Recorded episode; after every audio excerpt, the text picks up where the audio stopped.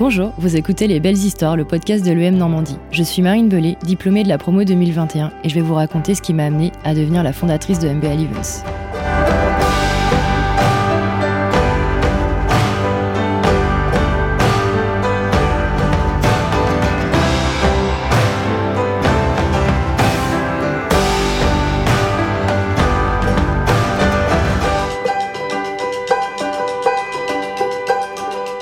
C'est vrai que j'ai fait de très belles rencontres à l'EM Normandie. Euh, je me suis fait des très bons amis qui dureront, je pense, pour toute la vie.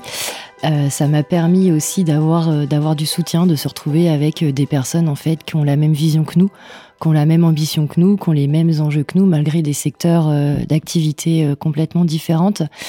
Ça m'a apporté du réseau. Je pense que le nom EM Normandie m'a permis en fait d'intégrer certains stages euh, assez importants qui ont permis de me professionnaliser par la suite pour de pour être en fait ce que je suis euh, suis aujourd'hui. Tout ce qui était relié à l'organisation d'un événement, tout ce qui était relié à l'événementiel, mais en fait que ce soit une journée, que ce soit une soirée, que ce soit euh, euh je sais pas un goûter par exemple à l'EM, on faisait des goûters aussi, mais rien que ça en fait ça je sais pas ça ça me faisait vibrer, ça ça me challengeait. Et c'est là que je me suis dit ok, donc je dis là pour vraiment être sûr que je veux me lancer là-dedans, faut que j'aille euh, faut que j'aille quelque part. Faut que j'aille dans des gros groupes faut que j'aille dans des PME faut que j'aille me professionnaliser ailleurs et que je sorte un peu de ce c'est bien d'organiser des soirées euh, pour les écoles ceci cela mais il faut que j'aille voir ailleurs si vraiment ça me plaît.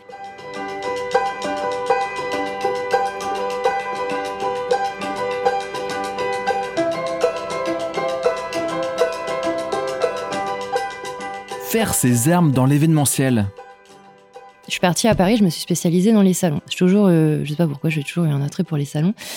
Je suis partie dans une entreprise qui s'appelle Wabel, donc euh, qui, est, une entreprise qui organise des salons en fait pour mettre en relation les acheteurs et les fournisseurs, mais du monde entier. Donc c'était euh, c'était international, mais ça restait une PME. Et de là, pendant mon stage, pendant mes six mois de stage, j'ai organisé trois salons trois salons qui à chaque fois duraient entre deux et trois jours. Mais bon, après, il y a toujours l'amont et il y a toujours l'après. Donc finalement, on compte une semaine, une semaine sur place à peu près. Et de là, en fait, je me suis éclatée, quoi. Mais je me suis vraiment éclatée. En fait, je, faisais des horaires de dingue, mais j'avais pas l'impression de, de, travailler. Alors, des fois, on est fatigué. Il y a toujours la fatigue qui nous rattrape, surtout quand on sort d'événements et qu'en fait, on fait des nuits de 4 heures. Mais c'était, euh, c'était pas, c'était pas une contrainte. C'était pas une contrainte de travailler jusqu'à 2 heures du matin. Je trouvais ça hyper cool, même. Je, je suis un peu bizarre, hein, parce que même encore aujourd'hui, je suis un peu comme ça. Alors qu'il y a des gens, ils vont dire, non, non, moi, je vais faire mon 9h, 18h et c'est bon. Et puis, euh, donc, il y a eu ce stage. Puis après, je suis partie chez Comexposium, donc qui est l'un des, le troisième, euh, deux ou troisième, je sais plus, leader mondial en organisation d'événements. C'est ceux qui ont, la foire de Paris, euh, qui ont le salon de l'agriculture. Et c'est pareil, c'est international. Ils ont plein de salons.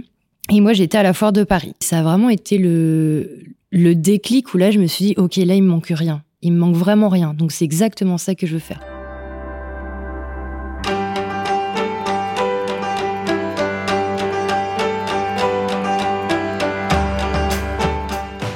Son poste idéal Donc j'ai trouvé une alternance au HBC Nantes. Donc là j'étais sur toute la partie euh, développement commercial et euh, événementiel. Et en fait, euh, je m'occupais principalement d'un nouveau projet qu'ils ont développé. Alors, je m'occupais pas du tout de la partie de la partie hand, mais euh, d'un projet euh, d'un cirque cabaret en fait qu'ils ont qu'ils ont coproduit avec Joseph Bouglione euh, qui était enfin qui est toujours en fait le, le directeur artistique et le fondateur hein, du, du cirque d'hiver. Le Covid est revenu donc le spectacle annulé.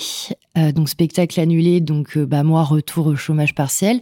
Donc là pour le coup j'étais même pas à mi-temps, je crois que j'ai été vraiment hors activité pendant deux à trois mois. Et c'est long parce que c'était l'hiver. Et l'hiver, c'était très long. Et là, en fait, c'était beaucoup de remises en question. Et je me disais, mais c'est pas possible. Je En fait, moi, il faut que je bouge. Et je me disais, je vais pas tenir, c'est pas possible, je vais pas tenir. Euh, ça faisait peut-être euh, deux mois que j'étais arrivée dans l'entreprise, donc il y avait pas non plus un lien énorme qui était créé avec euh, avec avec mes collègues.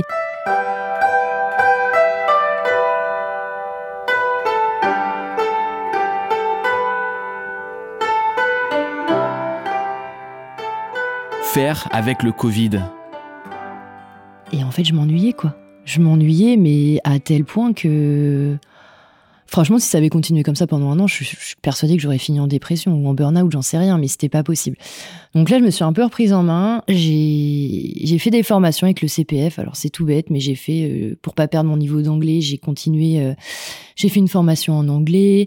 Euh, j'ai passé le projet Voltaire. Enfin voilà, en fait, j'ai fait, c'est tout bête, mais j'ai fait plein de petits trucs de façon à ce que les journées passent un peu plus vite. Bon, j'étais pas spécialement occupée 7 heures par jour, mais l'avantage, c'est que j'avais le temps, j'ai eu le temps de vachement lire, j'ai eu le temps de me recentrer sur moi-même, j'ai eu le temps de, voilà, réfléchir aussi à mon avenir, à ce que je voulais vraiment faire plus tard.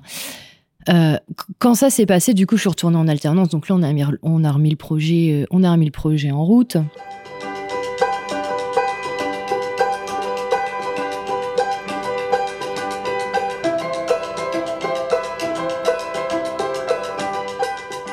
Les débuts d'entrepreneuse. Et de là, j'ai mon, euh, mon maître de stage de l'alternance qui me dit, écoute Marine, bah nous, en fait, le projet, euh, euh, faut qu'il se termine. Donc, je sais pas ce que tu fais l'année prochaine, mais euh, soit on te prend en fait en mini CDD, donc en CDD de 10 ou 15 heures par semaine, sauf que moi, bah, ça, ça. Enfin, non, c'était. Non, ça m'intéressait pas du tout. Ou alors, sinon, tu te mets en auto-entreprise. Et de l'auto-entreprise, du coup, en fait, on te paye à la mission variable et tout. Et, et de là, j'en ai parlé à mes proches. Donc bon, il y avait du pour et du contre et du contre, pardon, mais j'ai quand même. Euh, trois quarts de mes proches m'ont dit écoute, ils m'ont dit t'es jeune, en fait, t'as 25 ans, euh, au pire, euh, tente, et si ça marche pas, bah. Tant pis, c'est pas grave, mais tente. Et en fait, limite, le truc qui me plaisait, c'était vraiment de faire ce, de finir le projet. Puis j'ai dit oui. Voilà, donc j'ai dit oui, donc j'ai fini le projet. Et puis en fait, ça me prenait pas toute la semaine, quoi. Ça, alors, ça me prenait du temps, ça me prenait peut-être deux trois jours par semaine, mais j'étais pas, j'étais pas occupée je me suis dit, bah, et si finalement, bah, je prospectais pas pour trouver d'autres clients, quoi. En auto-entrepreneur, donc faire du freelance dans les entreprises. Puis de là, j'ai commencé à m'inscrire sur des sites, à prospecter un peu, puis j'ai commencé à avoir, ouais, deux, trois, deux, trois clients pour fait, euh, j'étais freelance chef de projet événementiel.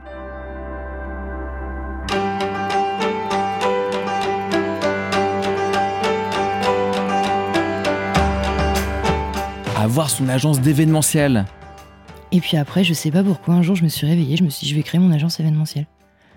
En fait, c'est bon. Je dis, c'est ça que je veux faire. Je vais créer mon agence événementielle. Je serai mon propre patron.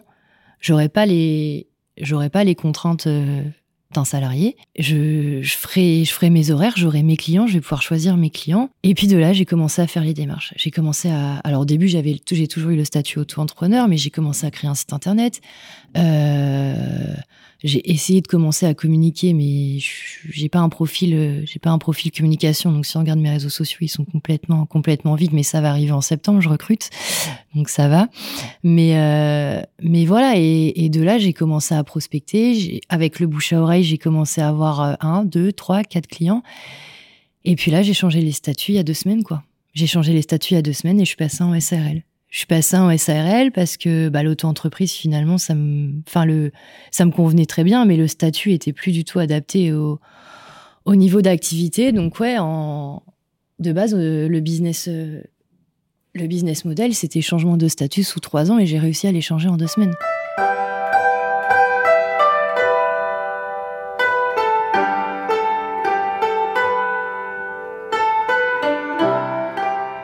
Découverte de la gestion d'entreprise. Après, c'était du travail, c'était dur, c'est encore très dur, c'est pas, pas simple hein. euh, d'être, d'être toute seule, d'être, euh, chef d'entreprise. Parce que bon, moi, de base, quand j'ai fait ça, c'était pour vivre de ma passion. Euh, c'est-à-dire organiser, organiser des événements. Mais en fait, quand on crée son entreprise, c'est pas ça.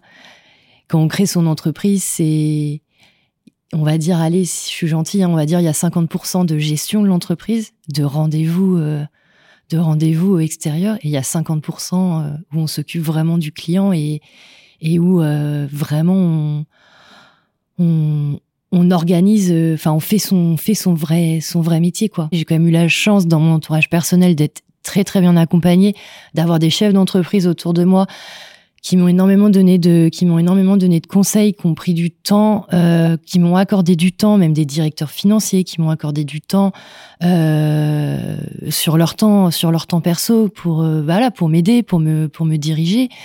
Parce qu'Internet c'est bien, mais en fait ce qu'on lit sur Internet parfois c'est pas la réalité. Et quand on n'a pas les compétences, quand on n'a pas spécialement les compétences pour, faut se former. Mais pour se former, il faut avoir des mentors, et il faut les trouver, il faut, les trouver, ces personnes-là qui nous donnent du temps gracieusement.